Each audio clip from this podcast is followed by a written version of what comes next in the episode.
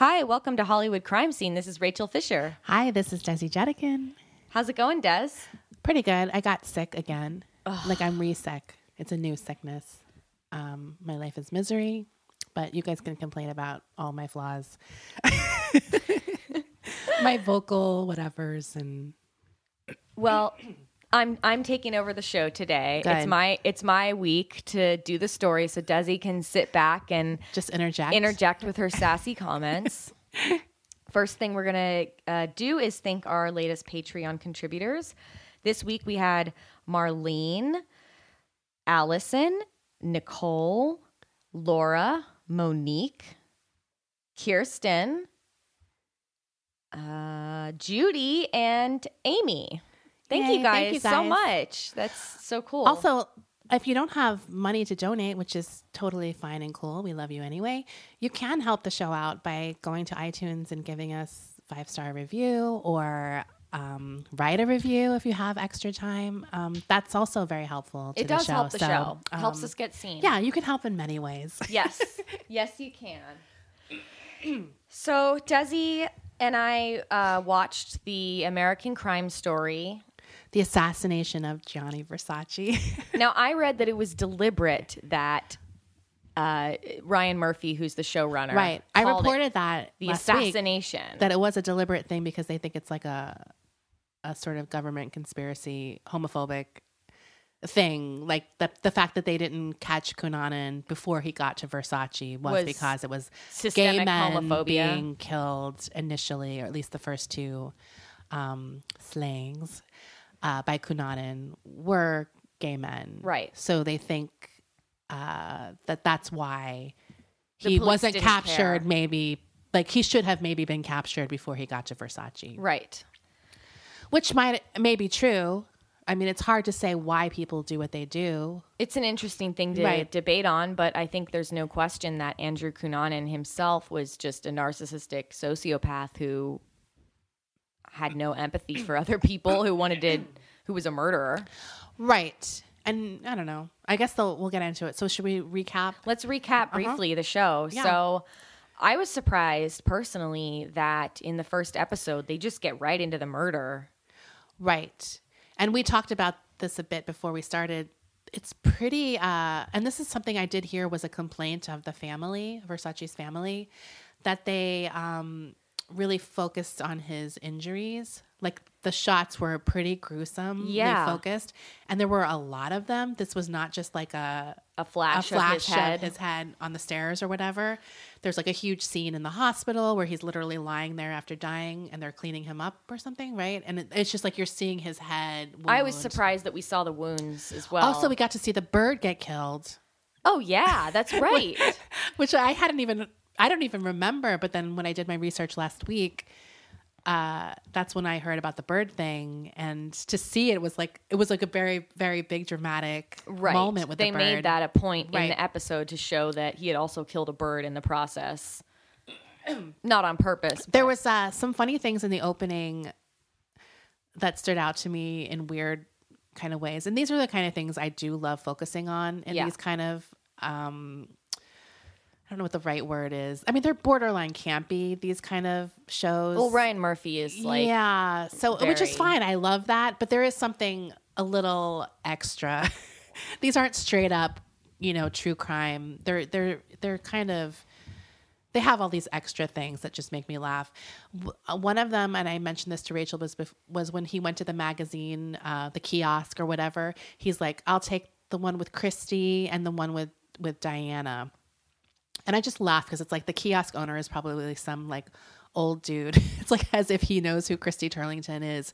But it's like it's like these little insider like fashion, like, ooh, like we're fashionistas. We know Christy who Christy is. Right. And like Diana. The other thing was when um was like walking around Miami. First of all, it's like there's like a very cheesy opening where he's in the ocean screaming. yeah. And I do think uh what's his name? Darren Criss is very good. He was so very far. good. Um, the other thing I liked was uh, he was walking around Miami Beach, and there was like a guy who looked like Santa Claus in a speedo skating. Do you remember That that? was so Miami. I liked that touch. it just stood out to me because I was like, "Hey, like we're not gonna. I want to hear. I want to hear about that guy." I wanted to know where he was going. I wanted to know his story. I'm just like not a Miami girl, so I don't really know a ton about that type of town. Is it's probably like the last place I would ever live. Like right. I'm just not a beach girl. I don't know if, if most of you have seen me, but I'm couldn't be paler and whiter. like I'm I'm I'm like a Misty Moore's like English Irish type girl. So for me, Miami it would be like hell. Like I'd I'd have to walk around with like a hundred SPF sunscreen on and huge hats. Like I just would not enjoy it. I don't rollerblade. Like I just I don't do. I don't even go to the beach. Like Look, if they had a casino in Miami, I'd probably live there. And that's that on that. so, you're into it. I'm so into it. Right. I mean, I've never been to Florida. I like the idea of it, but I just know I would be in misery. But you've been to you've lived in Florida. oh my god, I was born there, So- and I've been to Miami, but I don't think I, as a kid, I wasn't there since it became cool. Like, Right. Um, but yeah. So the other thing I thought was interesting is that they seem like they're really going into this fantasy aspect of it with him. That I want to talk about. I want to address that because if you listened to our show last week, we talked about whether or not Andrew Cunanan actually had met Versace before. right. And the story that we had uh, discovered, well, that we talked about was how Andrew Cunanan approached Versace At a club. Pretending that they had met before in Italy, which is a lie, which is Andrew Cunanan is a pathological liar, Right. which you could tell that that was when he was meeting him that he didn't know him.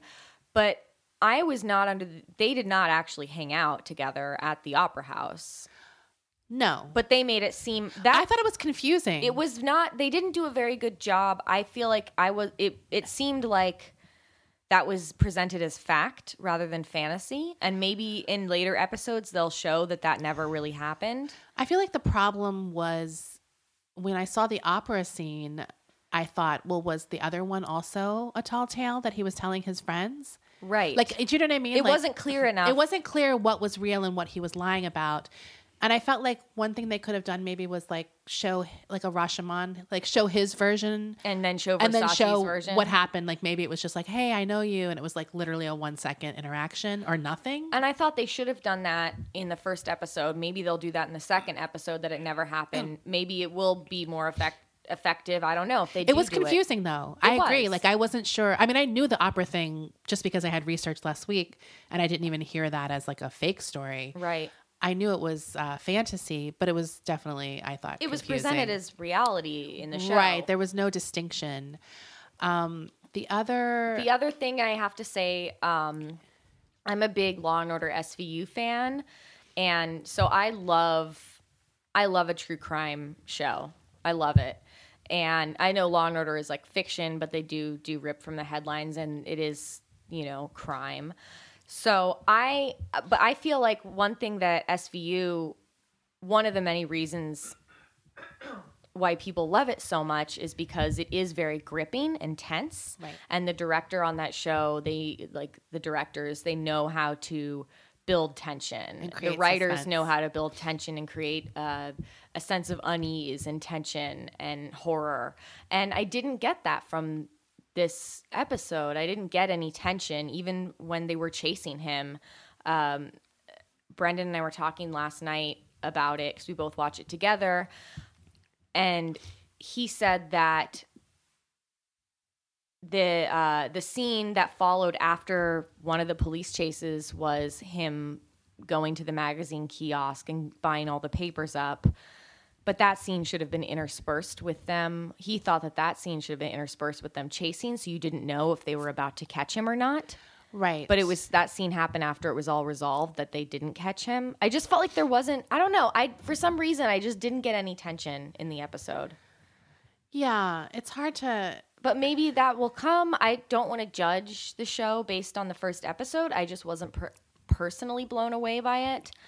I think that there were elements that I really liked. Like I really thought they did a good job with costumes. I thought they did a good job with um, the casting. I thought Andrew uh, Cunanan, Darren Criss played Andrew Cunanan. And I thought he was great, and I loved all his like sociopathic little ticks that he had. Right. I liked. Yeah. I mean, I'm definitely watching. Yeah, what's her name? Penelope Cruz. Penelope Cruz. Her Donatella accent is so good. She sounds just like Donatella. Right. I mean, this is gonna sound horrible. She's so pretty though. It's really She doesn't look like she Donatella doesn't look like all. her at No. all. And I mean, I think the thing that's great about Donatella is that she is all look. Like she Right. is not like the most model looking woman, but she has created this iconic look for herself, Right. Despite not being like the most conventionally attractive person, Right. Do you know what I mean? Like, No, and I know what you Penelope. Cruz is like very pretty. Uh, Do you know what I mean? It's just so it is a bit distracting because part of me is kind of like that's not Donatella. like She doesn't look everyone, like Donatella. everyone else is so dead on looks wise that I think it made it stand out Yeah, more for me. I agree. Possibly, I agree. I mean, it's still fine. I don't really care, but I think because everyone really kind of looks like the people they're playing, especially Right. Versace, and uh, I think Darren Criss looks enough like Andrew. Right. I think he's even half Filipino as He well. is, I like, think.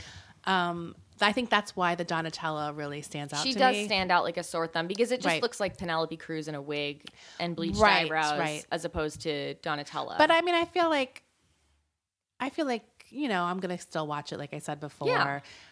it's hard for me to know because I know so much about the case already, and then I did all that research last week. Is it just because I know so much that it's not as compelling? Like it, at, for as it might be for someone who knows nothing about the case, like right. but I don't know.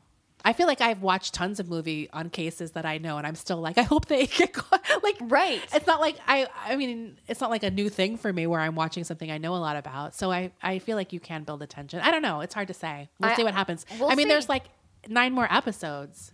I'm curious to where How are they're gonna gonna drag it out? I'm curious to where they're going to go because we already had the murder happen. The, the way they're telling the story is very interesting. I'm very curious to see if they're going to go back in time to his other They have to. They have to go back to his other Well, murders. what else would the movie be about? I mean, or the series be about? but then is Versace even going to be in the other episodes? I don't know. How are they I mean, maybe it was a mistake having him killed, or it should have been killed and then immediately a flashback. Do you know what I mean? Like we have like the cold open where Versace gets killed, and then we mm. flash back immediately That's to ten I- years ago. That's what I thought they were Yeah, going to do, and then it, they just kept going back to 1997. right. So I don't know. I don't know. We'll see. Well, that's our recap. I think we give it. What are we gonna give it? out of five stars. Five Jimmy Choo heels. No. Gonna give it five Versace. Uh, Five Versace, Versace safety, pin dress. dresses. Fi- we only have five safety pins on the dress, though. We need Okay. ten to not be exposing ourselves. Okay, I give this. Um, I think it's a five for me. Out of five? series- No, out of ten. oh, we're giving it out of ten. I have no idea. I- I, don't know how to do this. I'm not a professional reviewer. I, all things considered, I'll give it a five as well. it's kind of like I'm gonna watch more, but I if I wasn't into the story so much, I might be like, eh. Do you know what Yeah. I mean? Like it's I'm if I wasn't into it, I would be like, whatever. If I see it again, I see it again. If I'm home, I'll watch it. But because I want because of what Yeah. we do, and I'm, I'm and I want to know where watch they go with it. Yeah, I mean, it's always good. I mean, And- Ryan Murphy does a good job usually making a compelling narrative, even when it's kind of cheesy and extra and over the top. You're still into it. Totally. Like He's I was into talented. Feud. I was into Feud, even though that was kind of cheesy too. I was drawn in. Right. So we'll see what happens. Yeah. Cool. That's that. So today we are doing our Patreon pick episode, our first one. Yay. And this is because uh, earlier this month we reached our first financial goal of the show, which was $500 a month on Patreon. So thank you guys so much Yeah, for that. thank you. We're actually at about 600 now since uh, we reached 500 since the announcement. So that's really exciting. It really does help us a lot um, with covering costs and stuff. So uh, the pick was Phil Hartman. Were you surprised? I wasn't really surprised. When I saw the choices, I kind of figured he might be the pick. I Although I thought maybe Black Dahlia. I thought Black Dahlia was going to win, honestly. And I was hesitant. I wasn't hesitant about doing Phil Hartman. I was more, um, I knew I was going to go through a lot of emotion when I did this because I was such a fan Right. of Phil Hartman's. And he was such a part of my childhood growing up between The Simpsons and Saturday Night Live. So um, I wanted to make sure that I was going to honor his memory and do his story thoroughly and sort I mean I want to do all of our episodes. I want to be very thorough with all our episodes. But I I was like, "Oh, this is like okay. I got to I got to like you know, mentally prepare myself for this." So I did read uh the book this past week called You May Remember Me, the Phil Hartman story. I read that book, which is a very thorough detailing of his life and his rise to fame, and and of course the crime, which we're going to talk about. Uh, so let's just get right to the beginning. Phil Hartman was born September 24th, 1948, in Brantford, Ontario, Canada, to Rupert Hartman and Doris Marguerite. He was also the fourth out of eight siblings. So he came from a really big family. Wow. Phil and his family moved to the States when he was 10, and they settled in Los Angeles on the west side, where Phil went to high school and then later to Santa Monica College. But then he dropped out to go on tour to be a roadie for rock bands. Oh, wow. Yeah, very interesting. I had no idea. In 1972, he went back to school at Cal State Northridge to pursue a career as a graphic designer. He found some success designing album covers for over 40 bands, actually, including the band America. And then he also did some promotional work for Crosby, Stills, and Nash. I don't think Young, but he did Crosby, Stills, Nash.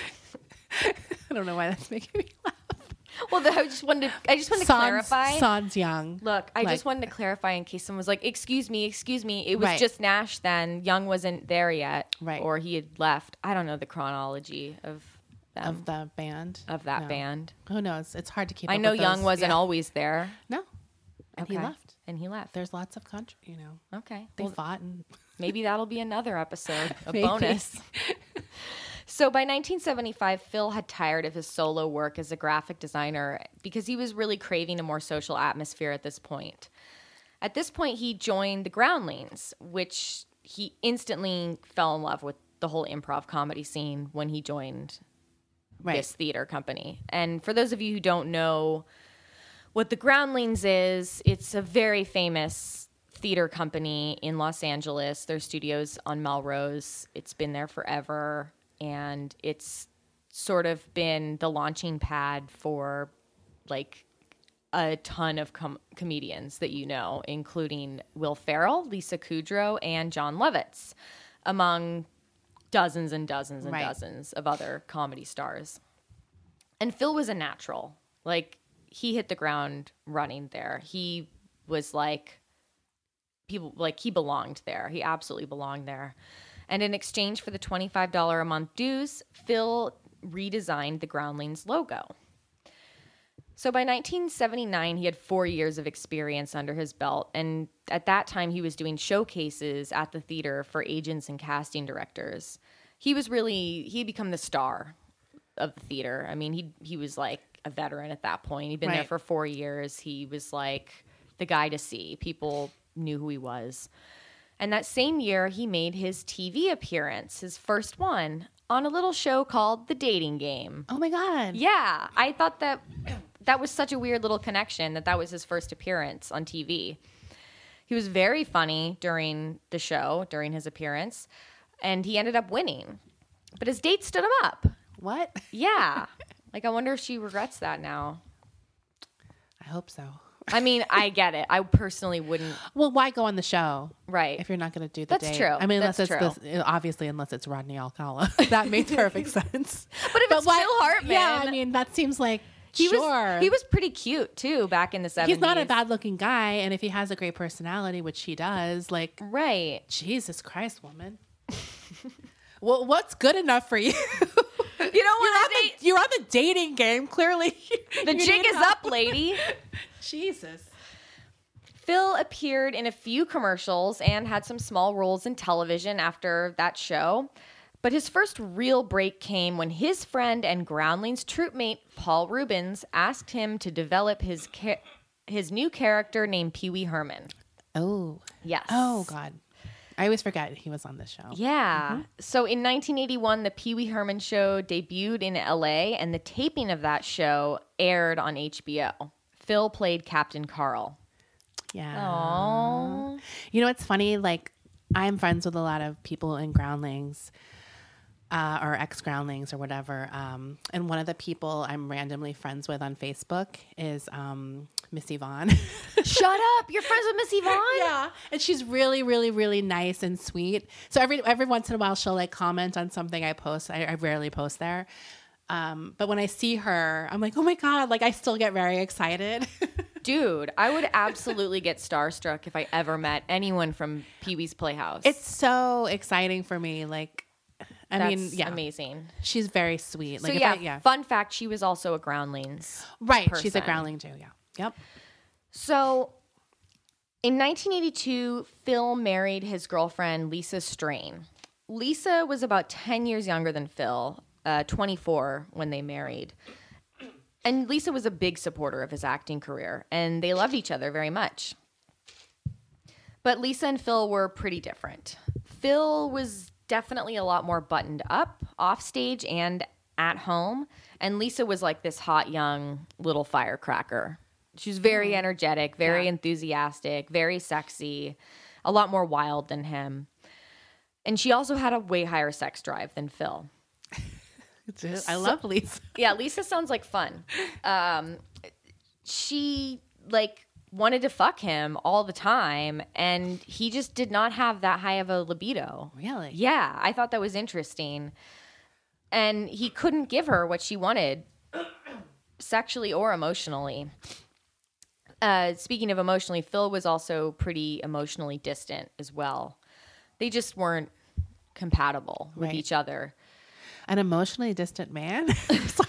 I am shocked. What the? Wow. Wow. So the marriage ended less than two years after it started. Paul Reubens and Phil Hartman then began developing a movie together, and in 1985, the cult classic Pee Wee's Big Adventure was released. Best movie. So good. God, I love that movie. So good. In late 1984, early 1985, Phil Hartman was then introduced to Brynn Omdahl, a beautiful, tall, blonde woman who was sometimes a model. Like, that was her deal. Brynn had grown up in Minnesota, where she had done some local modeling stuff. A lot of women are some uh, sometime model. Look, I was a sometime model in my early 20s. I'm a sometime model. I was. I mean, I don't know. What the hell does that even mean? People took pictures of me. So she wanted to be an actress and she moved out to LA. Okay. And that, you know, wasn't really happening for her. I wonder if she went to Barbizon. I never went to Barbizon. I never did either. I would love to go to Barbizon. Dude, Barbizon, it was like all about Barbizon. Doesn't that seem like someone day. in like Minnesota would go to Barbizon and be like, Totally. "You should move to LA." Because Barbizon preys on impressionable, uh, you know, corn And it's probably girls like in the Midwest. very easy to be the prettiest girl in some Minnesota small town where there's like a Barbizon. Like to be the standout pretty girl. Right. Like it's harder in LA and New York. Obviously. That's why we develop personality. So Brynn also struggled with alcoholism and cocaine addiction. wow. Yes. And this is the 80s, right? Yes, this is. This is all throughout the Okay. early 80s. She was struggling with these two addictions. Um, but now, at the time that she had met Phil, she had around a year sober. Okay. And she was going to AA meetings. Her favorite AA meeting was the Rodeo meeting, which is in Beverly Hills. Does that still exist? Yes, it does. Uh, the rodeo meeting, I'm not saying how I know this, but I know this. It, you know, is like, it's a fucking everything you would think a Beverly Hills AA meeting would be. And allegedly, this was Brynn's favorite meeting. She liked going to see the celebrities that would show up there. Oh, okay. It was like a good people watching thing. Not, I'm not saying that she would go there to make connections, but it was sort of like the starstruck. Like if you're going to go to a meeting, maybe go to one where there's going to be some people you can do some people watching. Like, I mean, it's kind of weird, but I kind of understand at the same time. Like, whatever keeps you sober, right? Like being in being in recovery in LA is a is a weird thing like that. But at the end of the day, if you like there all that the- shouldn't be your priority. it shouldn't be your priority and the fact that there are both celebrities and people pushing shopping carts who had just cut off the streets at in the same building should tell you everything you need to know about alcoholism that Right. it does not give a shit who you are or your background you're all fucking losers. And I say this as a loser myself. as someone who is a drug at recovering recovered drug addict, I say You're this. like the guy who like I'm not just the president. I'm a I'm a client. I'm like the Bosley. I'm not just ta- calling people losers. I am also. I'm a loser. also a loser. Thank I you. get it. It's a fucking disease. I'm a like de facto loser. Like I'm technically not a loser, but I'm very close to losers. I don't know what I'm saying. I, I support it. You support it. I'm I'm part of the group. It's Yeah. kind of like how I'm ha- I'm like not really Jewish, but I am Jewish. I dub Desi honorate you. Or same with gay, like or bisexual. Like I'm kind of gay. I'm not even looking forward to those that replies or that think piece.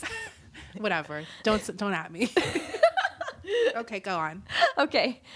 So Phil had a habit of falling for anyone he started dating immediately. Really? Phil was a love to love guy, which I thought was odd considering that He's he, emotionally distant. he was emotionally distant, but I feel like maybe that was something that would happen to him once he was in the relationship and sort of comfortable with it. He wanted to be in love, but then once he was there, it was scary. Yeah. That kind of makes sense. Yeah. I feel like that is what happens. They shut down when they realize, oh, I can get hurt now because I care. Right? Like Yes. they want it. or there's actual work to do in a relationship. Right. It's not the the like the honeymoon phase or whatever is over. Right. Yeah. Right. They think, oh, that's what happened. I thought we love each other. It's like, no, loving It seems like other. he's not really picking women who are right for him, too, right? Like Well, yeah, I think he just wanted to be in these like whirlwind relationships. Right. Probably. so you're ignoring a lot of red flags. yeah. So Phil, he fell for her really quickly, despite pretty much all of his friends' hesitations. Oh, really? About Brynn. Yeah. They didn't think that she was right for him. His friend Ed Begley Jr. recalls an instance where Phil blew him off for lunch at his home in Ojai because Phil and Brynn had gotten into a horrible fight and they had broken up the day they were supposed to drive up there. And Ojai is like an hour and 15 minutes away north of LA. So this was like a, you know, a big plan. They had to go Right. to their friend's home. You don't just casually drive up to Ojai. It's a plan. and they had made like a big plan to go up there to have lunch with uh, Ed and his wife, you know, introduce themselves as a couple, but they didn't show up. And like Ed couldn't get a hold of Phil and was like, "What the fuck happened?" And they just to- they they they stood them up. So finally, at around 9 p.m., Phil called Ed and was like, "Look, we got in a fight. That's why we didn't show up today." So they didn't even say they weren't showing up. No, Oh God. Yeah. So Phil and Brynn were broken up when he ended up by the time he joined the cast of SNL in 1986. I this week I watched Phil's audition tape for SNL, which you should we'll post it. I know I always say I feel like I always say I'll post things and then I never post them. So I just try like to post get things on it. on a Facebook group, Right. but I don't think they're usually related to something we talked about. yeah. So we should be better. We're trying. We're really trying. So Phil, his audition tape, it's spellbinding. I mean, this guy. I feel like everyone who knows the work of Phil Hartman knows that he's a genius, but he really is. Like when he like the thing about Phil Hartman is like he commits to a character no matter what, no matter what's happening, no matter how shitty the material is that he has to work with. Right. He goes balls to the wall. It is one of those things, and I feel like Will Ferrell has that too. Yeah. it's like it, it, it's something you realize. I think that with comedy, acting especially, it's like all about the commitment. Like, oh yeah. I mean, obviously you have to be talented and good, but it's like when you see someone really commit to something stupid, it's just funny. Oh, absolutely. It's like when there's any hesitation there with material, I think in comedy, whether it's uh, in stand up or in a sketch or in a movie, like it commitment goes so far Yeah. with it. And Phil definitely had that. So I and and auditioning for SNL personally seems like one of the most stressful fucking difficult auditions of your life Right. to ever do because You're just doing characters, right? Like one after the other. you're, it's just you alone on a stage, minimal props. I mean, you might have like one simple prop, like a hat, a different hat, or what. In this case, at one point, Phil had a ray gun, but it's like you're there's no set changes. You're just like blank on a stage doing this in front of people who aren't laughing, right. and so you can't even gauge if they're in. If they're enjoying it or not. In fact, it seems like they're not enjoying it because Right. they're not laughing. I actually had a friend who auditioned for SNL, and he he did mention that that, like the, there's no laughter, Right. and he said that Lorne laughed one time. Which during is the a pretty big audition. deal. And they, yeah, someone was like, "Oh, that's a huge deal." He didn't end up getting on Saturday Night Live, but I remember he was like so happy that that at least happened, that one laugh. right. And It's traumatic to do comedy and not have people laugh. totally. It's really hard to keep your confidence up. oh my god like it's terrible it's really difficult so phil actually did get laughs Oh, good. during his audition i mean it was mostly quiet and mostly silence but he did get some laughs which is like we just said a big deal so he was also close friends with jon lovitz who had just gotten cast on the show and john was really pushing for Phil. phil. to get on the show so he had that edge on him as well and um, he got cast and he was uh, you know, on the show for 1986.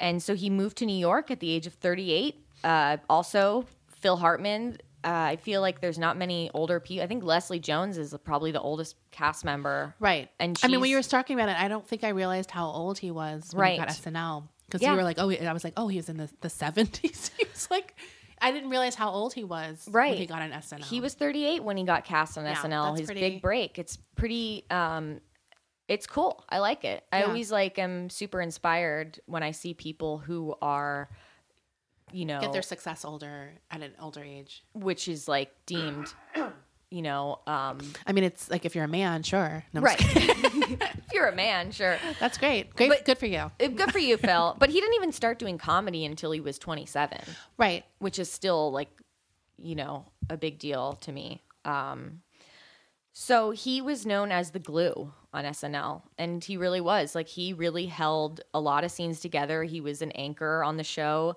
He wasn't known for in the especially in you know the early years. He didn't have any signature characters. I feel like the thing I remember about him from those earlier years, he was always really good, even when he wasn't the main person. right. Do you know what I mean? Well, Like that's what- it was very supportive. Yeah, it was like this very supportive type cast member, Right. Where he would just be there and not just lazy and in But not chew the scenery. Exactly. It's like he let those people shine, but he also did a good job. It wasn't Right. just yeah. Right. In 1987, while SNL was on a break, he returned back to LA to see Brynn, and they got back together. And then she moved in with him in New York pretty quickly after they got back together, Okay. which concerned his friends. One of Phil's former Groundlings co stars was Cassandra Peterson, who oh. you may know as Elvira, mm-hmm. who I will be just referring to her as Elvira in this episode. She was set to appear on the Halloween episode in 1987. She dropped by Phil's office to say hi, and Phil showed her an engagement ring that he was planning on giving to Brynn. Elvira immediately blurts out, Oh, God, no. That's her reaction. Everyone needs a friend like Elvira. Oh my God. totally.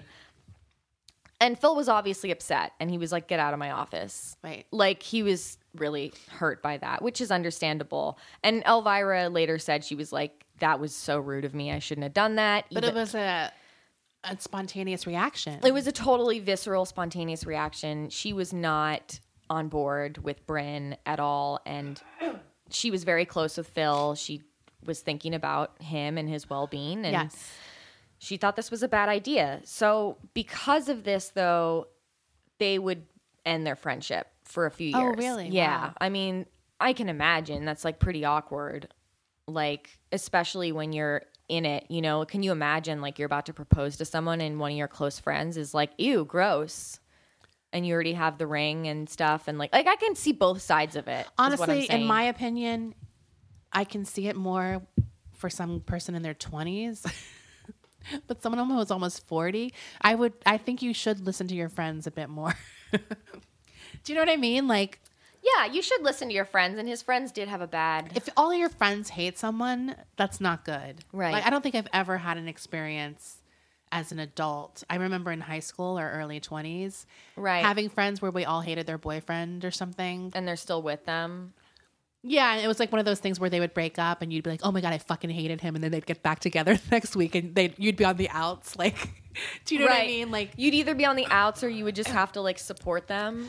right. So I feel like it hasn't really happened to me as an adult, where Yeah. I've had a friend who I hated their serious boyfriend. Like, obviously, I've hated people they dated or something, but I don't Right. bother getting into it at that point. Right. So it is kind of weird to me that he would propose to someone that all of his friends did not like. Yeah. Like, I don't know. Yeah, and I don't know how explicit they were. I guess maybe more in the beginning. But you can tell when people don't want to hang out with you as much. Yeah. Because people should be joyful in that situation. Like, right. you know, like, I don't know. But, anyways, right. No, I agree. I agree. obviously we have hindsight too because they were all right. Oh, totally. and in June of 1988, Phil and Brynn. Um, oh, excuse me, I skipped ahead. Phil Hartman and Brynn, they got married November 25th, 1987, which I thought was shocking because if this happened October 1987 that he proposed to her, that's like they got married a couple weeks later. right. But that makes sense because it seems like a snap decision, right? Like, right. I mean, that's pretty fast. It seems like they broke up, got back together, and maybe she had given him some kind of ultimatum. Like, But Phil Are we getting also was like super. He had been married two times before that. I think there was another wife too. okay. So he was like a marriage guy. Some guys are just marriage guys. No, they are. They can't just have a casual or a non married. It always has to lead to marriage, which I always find odd. Right. So in June of 1988, Phil and Brynn gave birth to their first child, a son named Sean. Now, Phil's first wife, Lisa, had maintained an amicable relationship with him Right. after all these years, after they'd split up. They were, I mean, and that happens, and that's Right. fine. I mean, I like, you know, there are people I've dated who've had uh, friendships with their former significant others from years ago, and I don't have a problem with it. Oh. I think as long as no one's crossing any boundaries or lines or anything, or it's like, why are you going to your emotional support for that person? Not even beyond like the whole thing of cheating, but like If that's know- the person they contact when they need someone, then yeah, it's, it's, a problem, like, well, why am I fucking here? Yeah. So, but they had they had maintained a fine relationship. They weren't. They occasionally talked. It wasn't. So it was healthy. It seemed healthy. Yeah, Uh-huh. it was healthy-ish. Uh, so Lisa sends a congratulations greeting card to Brynn and Phil, which is which is like a good sign that it was like not intrusive of their relationship in terms of like at least she's acknowledging that they're together, Right. sort of, and Like- like, not resentful of the relationship. So uh, they get this card in the mail from Lisa, and Brynn was not happy. She's like, that was the sarcastic. Congratulations. She was fucking pissed. Okay. This is a quote from Lisa. oh. I got back four pages of the most vitriolic, verptitution threatening of my life. Did she get her thesaurus? I don't know. oh, threatening my life, telling me if I ever came near her child, she'd kill me, okay. calling me every name in the book, telling me I'd better keep my hands off her husband or she'd come rip my eyes out. Wow. Just insane. She never knew me. She never met me. She didn't know anything about me. I really would love to read the four pages. I want to know what's in that letter. Me too. Like that sounds amazing. Oh my God. And like, I, I mean, that's something I would keep forever and do dramatic readings at every party. four Think I ever- pages. four pages of that kind of stuff. And I have seen some insane stuff from women, like texts my friend have gotten or Oh, whatever. yeah. And we just laugh so hard that in my mind, I was like, I will never do that. Have you? Okay. I I was. was, I don't even. I, I'm not that crazy, but Right. part of me is like, well, the last thing I need is someone mocking my, my insanity, which I would do to me too. Like, right, right. I mean, that is just what in the hell. Beauty should be good for you, and that's why we're excited to tell you about Beauty Counter. Beauty Counter is a clean makeup and skincare brand that started in 2013, disrupting the beauty industry by shedding a light on the need for stronger ingredient regulations in the personal care products that we use daily. Today, Beauty Counter is the leading clean beauty brand creating innovative and high performing products that are safer and cleaner than even their like minded competitors. So, what do we mean by clean? Over 1,800 questionable ingredients are never used in Beauty Counter's formulations. They call this their never list. You can learn more at beautycounter.com, where you're also going to want to check out their incredible products. Best of all, if you're a new customer and you order through March 15th, you'll get free shipping on your order of $100 or more when you use the code Hollywood. Once again, to get free shipping on your order of $100 or more, go to beautycounter.com and use the code Hollywood. As most of us have found out the hard way, getting into debt is easy, getting out of it is hard, especially if your credit score isn't great. Thankfully, now there's Upstart.com, the revolutionary lending platform that knows you're more than just your credit score and offers smarter interest rates to help you pay off high interest credit card debt. I know firsthand that there's nothing more frustrating than trying to pay something down and your payments are pretty much just paying off the interest. Upstart goes beyond the traditional credit score when assessing your credit worthiness. Upstart believes you're more than just your credit score, they believe in you. The best part? Once the loan is approved and accepted, most people get their funds the very next business day. Over 400,000 people have used Upstart to pay off credit cards or meet their financial goals. So free yourself from the burden of high interest credit card debt by consolidating everything into one monthly payment with Upstart. See why Upstart is top ranked in their category with a 4.9 out of 5 rating on Trustpilot and hurry to upstart.com slash Hollywood to find out how low your Upstart rate is. Checking your rate only takes a few minutes. That's upstart.com slash Hollywood. Like, Have you ever done, like when you were younger, I don't expect you would have done it recently, but like when you were younger, have you ever done anything that was crazy or snapped on a guy that you were with or stay away from my man or like, no, I never did anything like that. I did do like some, I guess, what you would consider like emotionally manipulative. right, like passive aggressive? um, yeah, I would do something like, if I didn't want them to leave, act like, oh, I got injured. like, but I mean, this is like literally when I was a teenager, like Right. my first boyfriend. right. Like I would guilt him probably, but I never went off on another woman. That's Right. something I never did. I mean, I have privately to my friends Totally. gone off on other women, but I have never confronted a woman like that. Like I just in general it's not my nature and I do have some women right now who would love to go Florida on. But I probably it's something I, I kind of fantasize about doing sometimes, but ultimately it's just not my style. Here's the I- reality. I'm like a cold revenge. Like I'm a long term Long con. I don't ever want to be looking like I'm a sane, an insane person. I prefer to do it subtly. do you know what I mean? Like, I get my I get my irrational anger out in a healthy way in terms of venting about it to you or Right. venting about it to a friend. I I I, I can't confront someone. If they came to me, then I would literally destroy them with my words. Like, I know I could, but I will never go after someone. No. If they come to me, then then I have no choice but to fucking, you know, defend yourself. Right, and then I'll go off on them and all the hurtful things that will literally ruin the rest of their life because I don't hold back and I know exactly where to go. Which could, which could be why I stop myself because it's like Desi, come on, don't destroy people. it's so easy for you to do. So maybe that's why I stop myself because it's Yeah. like it's not worth it. Like, Yeah. But yeah, if they came after me, but no one comes after me because they know. I also I have never done that. Have you done that? Like no to another woman? No, Come on. never. I've never done that. I have vented to my friends about. Oh God! And I've said insane things to you. I'm sure, like Oh, in yeah. the heat of the moment. I mean, ultimately, I have like a policy that no one is really worth my effort.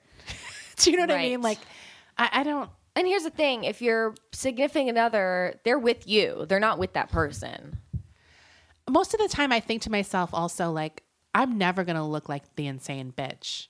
Like, even if something is driving me up the fucking wall, I'm gonna be like, "That's okay, baby." like, do you know what I mean? Like, I'm never gonna put in writing, especially me acting insane. There's just no way I would ever do that. Like, I don't get women who send things like that. Like, I've never sent a, a letter like that before to anyone. hell no. I've Wh- never Why would you give it. someone evidence of your insanity? never done it. I like honestly, not that I'm like this fucking spiritual gangster, but the only letters I've ever sent to people were like amends letters because I should have sent them to people. Right. But like I've never sent like Listen, bitch. listen bitch you stay away from my man like I've never loved a man enough to humiliate myself in that way. I mean, that's not a real love. I think that's part of it. Like, Right. If I felt like someone was doing something behind my back, I wouldn't go after the woman. I would destroy the man in person. I wouldn't write a fucking letter. Like, come on. I'm not leaving a text or a message or a letter. No It is a way. little How do you write a letter, first of all? Well, this was Like I the can- 90s I- or the but- but 80s. to write a four-page letter and keep your rage up for four pages It's a seems literally psychotic. Like, come on. Well, not to be an armchair psychologist here, but it appears that Brynn had stopped going to her AA meetings. So she was a dry drunk, which is more dangerous than a uh, wet drunk. right. Like, Okay. And ter- like I'm saying, Because you have like a lot of tension. alcohol's the medicine. Right. That's just a symptom of the problem. The real problem is You're you not know, dealing with something. You're not dealing with your craziness. Right. Okay. So uh, she clearly was not focusing on recovery. No one who's like serious about recovery is writing a four page fuck No. you bitch letter. Right. Well, that's like part of the program, right? To Yeah. not to like To not, not do harm to people. or to make amends to, To make people, amends not to to start new things. right. She was not amending. she was starting new things. I'm saying she needed a spiritual solution, and that was not it. no. Okay. No. Okay. So Lisa confronted Phil about the letter. Oh, good. she was like, What the fuck is this? And Phil actually said, I knew that she wrote the letter, and you should have seen what she was going to, what she wanted to say. That wasn't even as bad as like her first draft. So is he bragging that he t- he calmed her down? Yes, okay. That's such a guy move. that is such a guy move. Like I'm the hero in this, right? She was initially going to say she was going to stab you in the pussy. I got her to just say she's going to rip your eyeballs out. Like I calmed her down. Like, Right. What the hell? So Lisa, No. Lisa was pissed. She was like, "Wait, you knew about this letter and you let her send it?" Right. So that was the end of their friendship. Yeah. Um, and oh, this is really crazy. Lisa also learned at some point during this that Phil had told Brynn at one point that she was not, in fact, his soulmate, but that Lisa was. What? Yeah. I don't know if that's true or not, but that's Lisa, what Lisa said. Ugh. Can you even imagine arguing about soulmate? I'm sorry. That could be a whole other show. so, in 1990, Phil made his debut on The Simpsons Oh, as good. shitty lawyer Lionel Hutz, which is one of the greatest characters Yes, of all good. time. I fucking love Lionel Hutz. I use his gifts whenever applicable. Right. Um, It's a good gift. he's like one of my favorite Simpsons characters ever. So, the other Simpsons character that Phil played that he was famous for was Troy McClure, which Oh, yeah. is where the "You May Remember Me" from. Right. That's where that comes from, uh, which is the title of the book uh, that I read this week, and he made that debut in 1991. In February of 1992, Phil and Brynn's second child was born, a daughter named Birgen. While Phil's children brought him immeasurable joy, his marriage continued to be contentious. His castmate, Chris Rock, once noted that they were always fighting. Like he always had known them as a couple that was just a fighting, arguing, Right. not happy couple. And he didn't want to be around them when they were together. Like he liked Phil. It was a lot, uncomfortable. but it was uncomfortable. Right. And I think a lot of people felt that way too. And it should be noted that Phil which I'm not I wasn't surprised to learn this that he was just beloved by everybody on set. Yeah. He was really easy to get along with. He was a really hard worker. He was uh, a paternal figure to a lot of people, especially the younger castmates on the show like by the early 90s when Chris Rock and David Spade and Adam Sandler and Chris Farley came on. They're all in their early 20s when they debuted on the show and he was very much a mentor. I bet you this is also, I mean, it's his personality clearly, but I think having success later in life like that. Yeah. He had lived and he knew how grateful he should be Oh, to yeah. have that. You know what I mean? And I feel like that does change your perspective. Whereas you become famous in your 20s, you're like entitled sometimes and feel like you deserve everything. So I think he did have this maturity that maybe Yeah. a lot of comics. He did. Yeah. And he was a very hard worker and he Right. loved he loved his job. Like he really he wasn't looking at the clock when he was on set. Like he loved the process. He Right. loved being there. So he also I was surprised to learn that um he was it seemed like he was the closest in terms of uh, in the '90s SNL cast to Chris Farley. Okay. They were really close, and he really um, took Farley under his wing. I thought that was very sweet. I'm a huge Chris Farley fan, obviously, as well. Brynn was unhappy, though, with how much time Phil spent working, and she wanted more time with him. And I think, you know, it was interesting reading her uh, perspective on things in this book because I did didn't know a lot about how their relationship was all you really ever heard was that she was crazy Right. and that she was a drug addict and phil wasn't a mean husband or abusive in any way but he was definitely very cagey emotionally and uh, they Worked a lot. And he worked a lot. And they would the thing that drove brynn nuts is that they would get into these fights and phil would just shut down. He wouldn't even fight back with her. And she wanted him to like hash it out whatever they were arguing about. And he would just go away or lock himself in his room. Like he That was is like irritating. yeah. And that irritated her to no end. And um julia sweeney talked about it. Julia sweeney was a played pat on snl was famous for that. Very problematic. very well pat's the famous androgynous Right. character um, from the early 90s on snl and uh, she had She's also an ex groundling.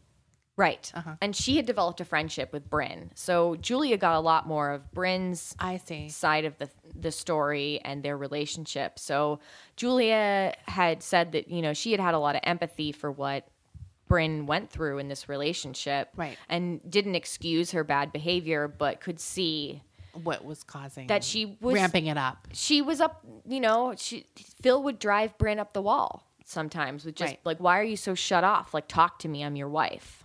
You know, Right. let's work this out." And he would just shut down.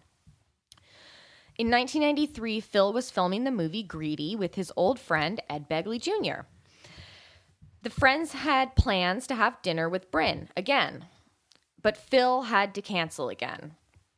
He phoned up Ed and said that he needed a place to crash because he had gotten into a bad fight with Brynn and that they were breaking up. Phil was like, "Yeah, it's we're done. Let me stay at your place." But Phil ended up not staying over at Ed's place that night and didn't even call Ed again. And Ed just assumed that Phil and Brynn had made up. Right. As tensions between Phil and his wife Brynn continued, he confided again in his ex wife Lisa. He would call her to vent about Brynn's tantrums, in which she would throw things. He vented to her about her constant need for validation and her plastic surgery that she was getting. Brynn was pretty insecure, and she had a lot of insecurity, especially around Phil's fame and the fact that she had never been able to make it in the industry as an actress. And she felt like her only role in life was like, I'm the wife of a celebrity. So I have to look good. Right. And my husband, he's like beloved for all these things. And I'm just his wife, you Yes. know? She did have a lot of career aspirations, and for whatever reason, she didn't wasn't able to make it. Some close to the couple speculated um, that this was where a lot of her anger originally stemmed from with him, just like, a this resentment. Yeah, this resentment of like his career and her lack of a career really is what sparked a lot of stuff and just drove her. It clearly seemed like both of them have issues that they're not dealing with and Right. taking it out in the wrong ways and on each other. absolutely Like both of them seem honestly very emotionally immature yeah, in different ways. In different and it's just like a perfect storm of a like a bad combination. right? So, uh, even though the marriage was a mess, it should be noted that Brynn was a very devoted mom to their kids, and Phil was a good father as well. Even though he worked a lot, but he, they loved their kids, Right. And they really did do a pretty good job as parents in that respect. Brynn was super involved in their lives. So Phil left SNL in 1994, and in 1995, the sitcom News Radio premiered with Phil starring alongside Andy Dick. By 1996, Phil was doing news radio and his marriage was deteriorating. Even though the public seemed to think that everything was fine, like it wasn't a news tabloid Right. story that they were upset with each other or that or that they had problems. Like they did a good job Of on- covering of it. covering it up on the outside. I mean, at least in the outer circle. The inner circle obviously knew that they had problems. So, um, they also weren't having sex, and Phil had a low libido, and Brynn wanted to have sex, and it just wasn't happening. Phil's friend Steve Small recalled a story that Phil told him once that Phil and Brynn had a female neighbor of theirs come over one day, and Phil turned to Brynn and said, She has great tits. Which I feel like is like, again, that's like such a crazy, tone deaf thing to say.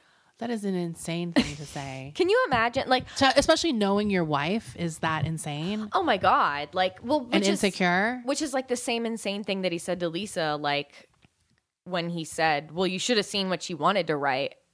Right. Or saying the thing about soulmates, if that's true. Yes.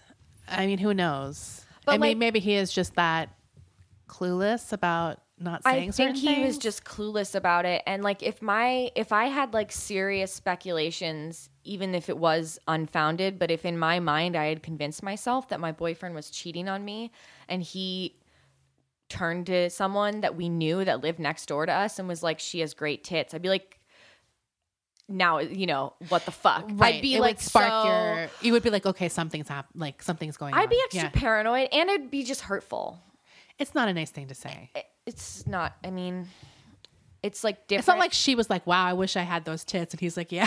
I don't even know if that's good, but Right. like, yeah, like whatever like i'll check out girls with my boyfriend because i like women too but it's there there's like a time and a fucking place right. there's a time and a place you know when it's not good. that would not be appropriate to me especially if i was like worried that he was cheating on me it's also something a little bit more inappropriate, I think, when it's your neighbor. yeah because then you see them all the time it and it's like they're in weirdness. They're in way too close It's also a little disrespectful, I think, when you know them. I, I don't know, like it's just not cool. yeah not down with that but phil didn't get it why she was upset Right. she didn't he didn't The problem it. I think with Brynn also is if she's constantly upset about everything. Do you know what I mean? Like, right it- it might be hard for him to gauge when she's being out of control and when it's reasonable. Right.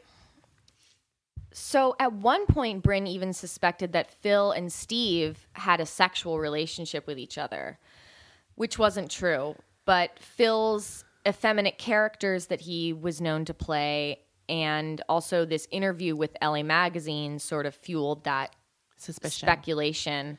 And this was um, an excerpt from the LA Magazine story published in May of 1996. This is Phil. He says The gay community has always had a delightful sense of sarcasm about sexual mores. Unfortunately, to a large segment of our society, gay people are viewed as sexual outlaws. God forbid a straight person should acknowledge that there are pleasures associated with their anus. Sorry. That's better. That's a big, big door that people don't want to open. thought you, I thought you'd like that part. Yeah, thank you. It's like a particular interest of mine. But like, I mean, yeah, obviously in the '90s there was a lot more Stigma. stigma and e- even more ignorance than there is today. Right. Uh, And believe it or not. believe it or not. Uh, so, like, I don't. I'm like, obviously, I read this and I'm like, oh, he's just he's not a homophobe. He's like a nice guy. right. He recognizes that people are into different things. And you just because a guy likes ass play doesn't mean he's gay. I mean, Well, that's yeah. also very uh, That's like a very simple minded and dated. Totally. Trust me. Desi knows. but Phil never cheated on Brynn. okay. And Well, he had a low sex drive. yeah, I mean, was she suspicious that the low sex drive was because he was getting it elsewhere? I think so. Okay. Yeah, I mean, it was all tied to her insecurity, Yeah. and she was very insecure. Right. In 1987, Brynn lost her sobriety. She relapsed on cocaine, and shortly after, she began drinking again. On Mother's Day that year, Brynn went out to a party and came home really early the next morning, totally fucked up, and got into an argument with Phil. He told her that she needed to go back to rehab, and so she checked into Sierra Tucson in Arizona, which is a rehab. But her stay at the treatment facility was short lived. Uh, she was there for like four or five days. And she's like, I'm better. And she bounced. But obviously, she continued to spiral out of control with her drug and alcohol use when she returned home. Phil once again confided in Lisa. Lisa said that she was concerned about the fact that Brynn owned a gun, but Phil was certain that it was nothing to worry about. Phil couldn't understand what Brynn was going through with her addiction and blindly thought that she would just be able to pull it together. Like, Right. you know, he innocently thought, you know, she can do it, she can figure it out. And he didn't understand what he was up against, which is drug and alcohol addiction, which is like, uh, yeah. It's, it's like It's intense. it's intense. So, on the set of news radio, he confided in two of his co stars, one of whom was living with her boyfriend, Nick Nolte, who had his own drug problems. You may remember his very famous mugshot Right. with the Hawaiian shirt and the windblown Wait, hair. who was dating him? Who was Uh, this? I don't remember. I didn't okay. write her name down. Phil Phil came to set one day with scratches on his face from Brynn. And another day he arrived to set looking particularly disheveled due to the fact that he had spent the night on one of his boats sleeping. Like he couldn't even be in the house. Only his two co-stars that he had told about Brynn knew the reason why. Okay. On December 31st, 1997, Phil and Brynn hosted a New Year's Eve party at their house. Andy Dick was in attendance. At one point during the evening, Andy and Brynn locked themselves in the master bedroom and did a bunch of blow. Jesus. Yeah. Phil was obviously hurt and very upset. Like, how dare you do cocaine with my wife? She she's a drug addict. It's, like, hard to believe there was a time where people trusted Andy Dick. I was you know just gonna mean? say, it's like, why'd you invite Andy Dick to your party? but I don't. I mean, there was a time where no one knew. Like, Look, everyone who's who lives in LA has an Andy Dick story. right? We have to do an Andy Dick episode. We do. I have an Andy Dick story.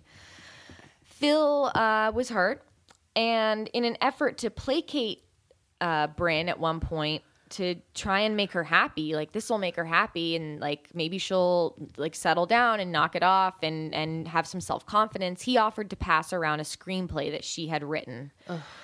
Really, he reluctantly did this. He did not want to do it because he didn't think it was very good. That's so humiliating. Yeah, and he was passing it around to his colleagues and to his agents, sort of like, "Can you just Right. say you read this?" Um, and he really just wanted for her to be okay and for their marriage to work. Right. So he he was, was doing what he it. could. He was doing what he could. He was doing this because he loved her. But Brynn's mental health was on the decline, and she continued abusing drugs and alcohol even while on psych meds. Elvira remembers a phone call that she had with Phil not long after both of their fathers had died. It was a heavy conversation about life and death. She remembers Phil saying this If I die tomorrow, I would know that I have ha- had a better life than anyone could have ever dreamed of having. It has so far outweighed my expectations. I've got a beautiful wife, two beautiful children. I am the luckiest man alive. Yeah, I thought that was sweet. On May 27th, 1998, Phil spent the afternoon in Newport Beach with his friend Britt, hanging out on the docks and looking at boats, and later the two had lunch. He returned home at 6 p.m., where Brynn was with the nanny. Phil told Brynn that he was going to go to the Van Nuys airport where he kept his plane and that he wouldn't be gone long. After Phil left Brynn, uh, Brynn told the nanny that she was going out for drinks with a friend at Buca de Beppo, which was nearby their home in Encino. Desi's laughing at Buca de Beppo I am. because it's so dated. Yeah, there's just something. I don't know. Also, that she would go to Buca de Beppo. It's not very good. No, it's just like a weird. It's like a. It's like say someone saying they went to like I don't know Bennigan's. Or the Olive Garden. yeah. Okay. So she went to Buca de Beppo, but they lived in Encino. That was what's nearby. Maybe. Look, we're. I don't. Look, I'm not it- judging. I'm not Buca de judging Beppo. or It's just Encino. making me laugh. Like I don't know. It's a funny name. Okay. Uh, Just to get drinks at Buca de Beppo seems funny to me. It's like, what are you getting? Like grasshoppers and mudslides? like, She got cosmopolitans. of course. I mean, that's the of the time. Phil returned to their home in Encino shortly after Brynn departed for dinner, and the nanny was sent home. After dinner, uh, or at dinner, I should say, which was really drinks, they just went to this restaurant to have drinks. She met up with her friend Christine Zander, and the two were drinking at the bar. Brynn had two Cosmos and half of a beer. Christine was ready to call it a night sometime after 9 p.m. Before they paid the bill, Brynn went to use the phone at the restaurant. Remember, this is the 90s. Right. She had to go use the phone, so she had to use the actual payphone. Yeah, at the restaurant. Where she called her old friend Ron Douglas. Ron and Brynn had dated 15 years ago, and the two had remained friends. Oh, it's fine for her. So uh, Phil knew knew about him, and she was he was okay with their friendship, just so long as that she didn't stay out extra late with him because both of them used to do a lot of cocaine together Okay. back in the day. so this is an amazing phone call she's making. this is yeah this is an important phone call so at 10:15 p.m. Brynn arrived to Ron's home in Studio City. The two friends drank beer and talked about Brynn's script. She I don't know why her script makes me so sad. it makes me sad too. Uh, she complained about Phil a little bit and about his friend Britt, whom he had spent the afternoon with in Newport. At 12:36 a.m., Brynn used the phone to call her friend Susan, someone that she had used to also done coke with. Okay. So she's looking to score Yeah. this night. She's making a lot of bad choices. Yeah. But Susan didn't pick up. Brynn finally left Ron's house at around 12:45 a.m. Ron asked Brynn to call when she got home to make sure that she got home safely, but she never did. At some point a few hours later, Brynn crept into the master bedroom where Phil was asleep. She retrieved his gun from the lockbox in a closet. She stood over Phil as he lay in their bed asleep, and she shot him into the right side of his neck. Brynn fired the second shot into his arm, and the third shot was fired in the middle of his face and into his brain. Jesus. Brynn then called Ron at around 3:25 a.m. She told Ron that Phil wasn't home, but that he had left a note saying that he was going to be home later that night. Brynn asked if she could come over, but Ron told her to just try and get to sleep. 20 minutes later, Brynn was banging on Ron's door. Ron answered the door and Brynn was standing there in her pajamas and socks, but no shoes. He could tell that she was pretty fucked up. Ron was upset, but he let her inside. Once inside, Brynn started crying and saying that she killed Phil. And Ron was like, no, like, he couldn't believe that. I mean, he's like, this is a woman who is just really drunk and Right. upset about something. And okay, we're going to try and sober her up right now. So Brynn keeps passing out at Ron's house. She keeps passing out, waking up, crying. Pa- I mean, like she's really gone. Right. Uh, and he's concerned. He wants to keep her awake so that you know nothing bad happens. And finally, at around 6 a.m., he Ron was convinced that she was sober enough to drive home, which I don't think seems like a long enough time, personally. Uh, if she was like passing out Right. just two hours prior, That you like would let someone drive home in that state. right. But he also just wanted to get her the fuck out of his Right. house too. That I understand. right. He's like, just fucking leave. Okay, you're Right. sober enough. Like he made her some coffee. right. He's like, go. But Brynn insisted that Ron follow her back to their house in Encino to make sure she got back okay. So she told him take the gun. Uh, she he he does. He took the gun, and on their way out, he looks in the chamber and he notices that there's only three bullets in the chamber, and he got scared. On the way home, Brynn was driving like a total maniac. She's speeding and she's blowing every single stoplight, like she's out of control driving. And while she was driving, she picked up the car phone and she called her friend Judy. She starts sobbing into the phone and screaming, I think I killed Phil. And Judy's like, Wait, what? Where are you? Where are you? Right. Oh my God, what's happening? And she hangs up and she pulls into her home in Encino, and Ron pulls up behind her. The two ran into the house and into the master bedroom where Ron saw Phil's lifeless body. And that's when it hit him like a ton of bricks. Next, Brynn called her friend Stephen Marcy on the phone and she told them that she killed Phil. So Brynn has been just calling everybody at this point. I killed him. I killed him. Ron's freaking out. He doesn't know what to do. Uh, he does manage to call the police. And while he's still in the house, um, yeah, he makes this phone call to the police and he informs them, like, look, there's been a shooting. I'm at the house right now. I saw the body where it happened. Uh, I'm here with the person who said she killed her husband. So next, Brynn goes back into the master bedroom and she locked the door and Ron tries to break in. Did so he didn't keep the gun. He did keep the gun. Okay. Brynn has a gun of her own. Oh, that was Phil's gun. That was Phil's Got gun it. that she took. And so Ron is still in possession of this gun that's in a plastic bag at this point he had put in. And he's holding it and he has just gotten off the phone with the police, but Brynn's locked herself in the master bedroom where Phil's Right. body is. And she's screaming and The wailing. kids are not waking up. They're not at this point. So Ron um, is trying to break in, and at this point, Brynn called her sister Kathy, and Kathy's at work, and she tells her that she killed Phil. Phil's dead, and then she says to Kathy, "Tell the children I love him." So her sister's rightfully like really concerned and freaking out. Uh, then she hangs up on Kathy before she can explain, and the phone rings, and it's the police calling. Brynn picks it up and she tells the police that she's there and that Ron is also in the house. And before Brynn hangs up the phone, she says, Help me. Steve and Marcy, who was the couple that she called before, uh, they arrive at the house, but they can't get into the house. And they're at the gate, like, but trying to buzz, like, let us in, let us in. They're calling Brynn on her cell phone. And she's like, "Ugh," like she's a mess. She can't even speak coherently at this point. They finally figure out how to get in, um, and they head over to the house. But police arrive shortly after.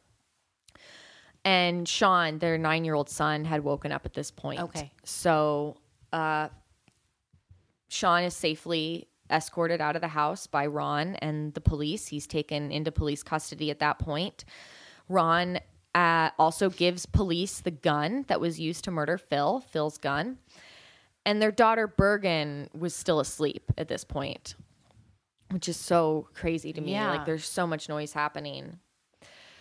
The police uh, make their way inside and can hear Brynn screaming. She's on the phone with her sister Kathy again. Like she'd called her back. When uh, at this point, Brynn heard an officer call her name and she hung up on Kathy. She said, Gotta go. Brynn then got into bed with Phil, took her own 38 caliber pistol, put it in her mouth, and fired a shot. She was killed instantly. Before she was still alive when the police were Right, there, right. Which is so chilling to me. I didn't know that detail. I did know that. I remember that because I remember there was like this period where you kind of feel like she could have survived, or right, which I don't know like what that would have made better, but I, I thought about that too. I was like, damn, like I mean, this is such a tragic situation all around. Like, right, what would have been, which is worse for the children that their mom isn't alive or that she's in prison for the rest of yeah, I don't know. and they have this relationship with her. I don't know. Like I it's just horrible. It's awful. Um, so the police entered the master bedroom to find the grisly scene. Both Phil and Brynn in bed together, dead. On June 4th, 1998, a ceremony was held for both Phil and Brynn at Forest Lawn Memorial in Los Angeles. And Forest Lawn is a very famous cemetery in LA. Michael Jackson's buried there. Right. A lot of celebrities are buried there. So they had their funeral, like a joint funeral, the two of them together. Um, both Brynn's parents and Phil's mom uh, spoke at the funeral. In his will, Phil had requested that his ashes be scattered over Emerald Bay off the coast of Catalina Island. And his children were also given everything in the will. So I'm that's the story, but I'm going to leave with this uh, quote by a friend of ours, actually, that I found in People magazine from the article that came out in 98 uh, after this happened. And this is a quote from one of Phil's former Groundlings cast members, which is Patrick Bristow oh yeah, which is uh, our dear friend Andy's husband. Patrick said in this interview, he was always gentlemanly and kind, which is rare in comedy. Phil was everybody's big brother. Aww. Yeah. Um, so yeah, uh, there was actually one I forgot about this tidbit. There was a little thing I read that um, allegedly Jon Lovitz, who was one of Phil's best friends, he ran into Andy Dick at the comedy store in like 2006 or something like that, and he confronted Andy and was like, God, like fuck you forever. Like you gave Brynn coke, you got her back in, addicted to cocaine, Right. And she killed Phil. You A lot of people blame Andy Dick for things. Oh my God, yeah. Like Yeah, I we mean, have to do an Andy Dick episode. We will. because it will be insane. Andy Di- Dick's top ten greatest hits of f- fuckery. Jesus Like- Christ, yeah. Um, that's very sad. it's really sad. It is a crazy story. Like of all, I just remember when that happened, thinking like that is like the last person I would think It was so shocking. that would go this way. I mean, it's a shocking story, no matter who. But he just.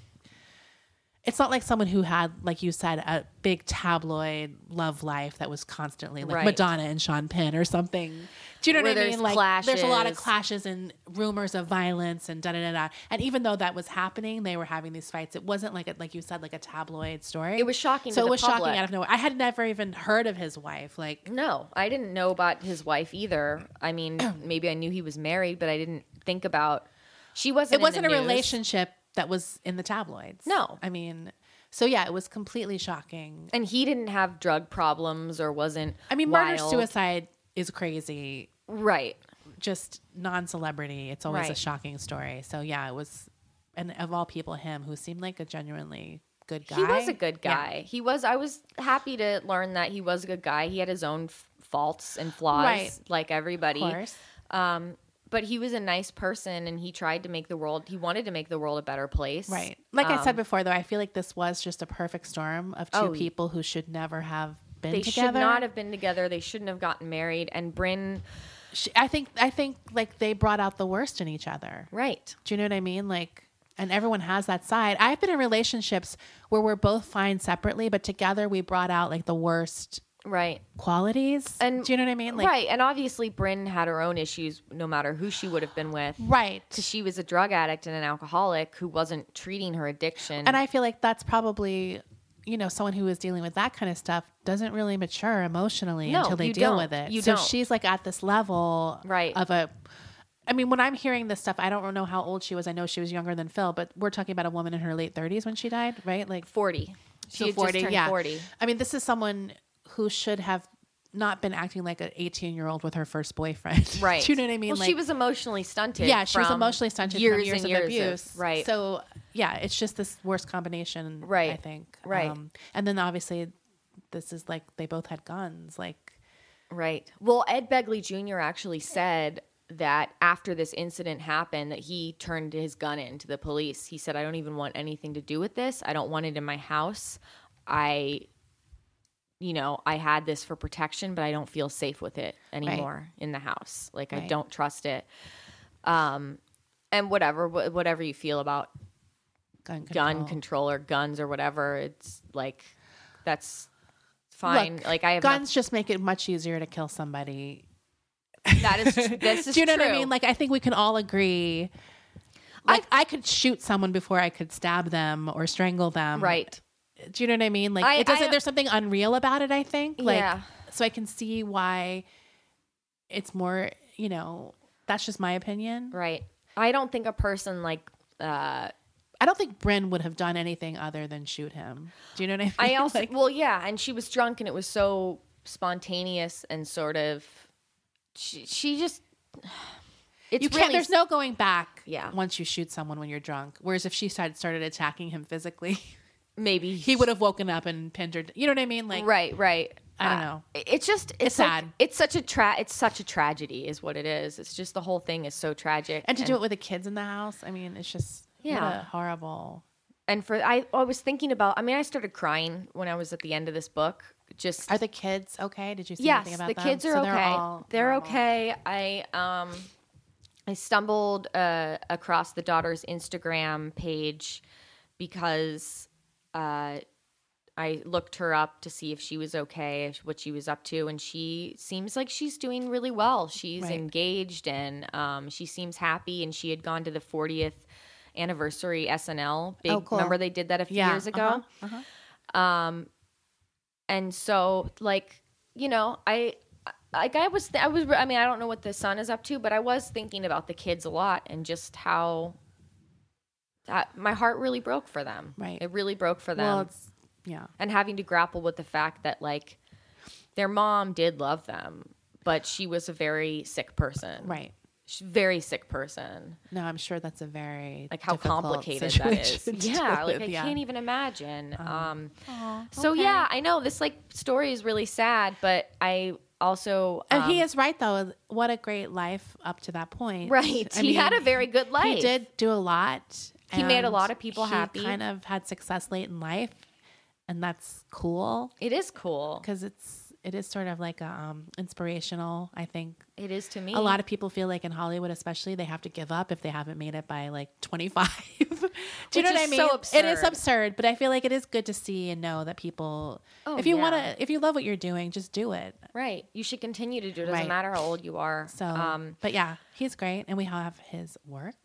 And I watched, I, I rewatched a ton of like my old favorite sketches. They still hold with up. him in it. Yeah. Yeah. he's just so brilliant. And the Simpson stuff is just timeless. oh you my god, the yeah, characters are amazing. it's so. still hilarious. So I'll, you know, try We'll and post post some some of my favorite clips this week. Um, and you can see the stuff I was influenced by in comedy. Uh, my so yeah, personal favorites. We'll join our Facebook group yes. if you haven't already. It's really fun. It's called Hollywood Crime Scene Friends. Um, so we post stuff and we have discussions, as we've said before. And you can follow us on our other social accounts. And you can post your own favorite Phil Hartman sketches. Right. Yeah, you guys can share and post stuff too. Right. Yeah. Okay. Okay. Bye. Bye.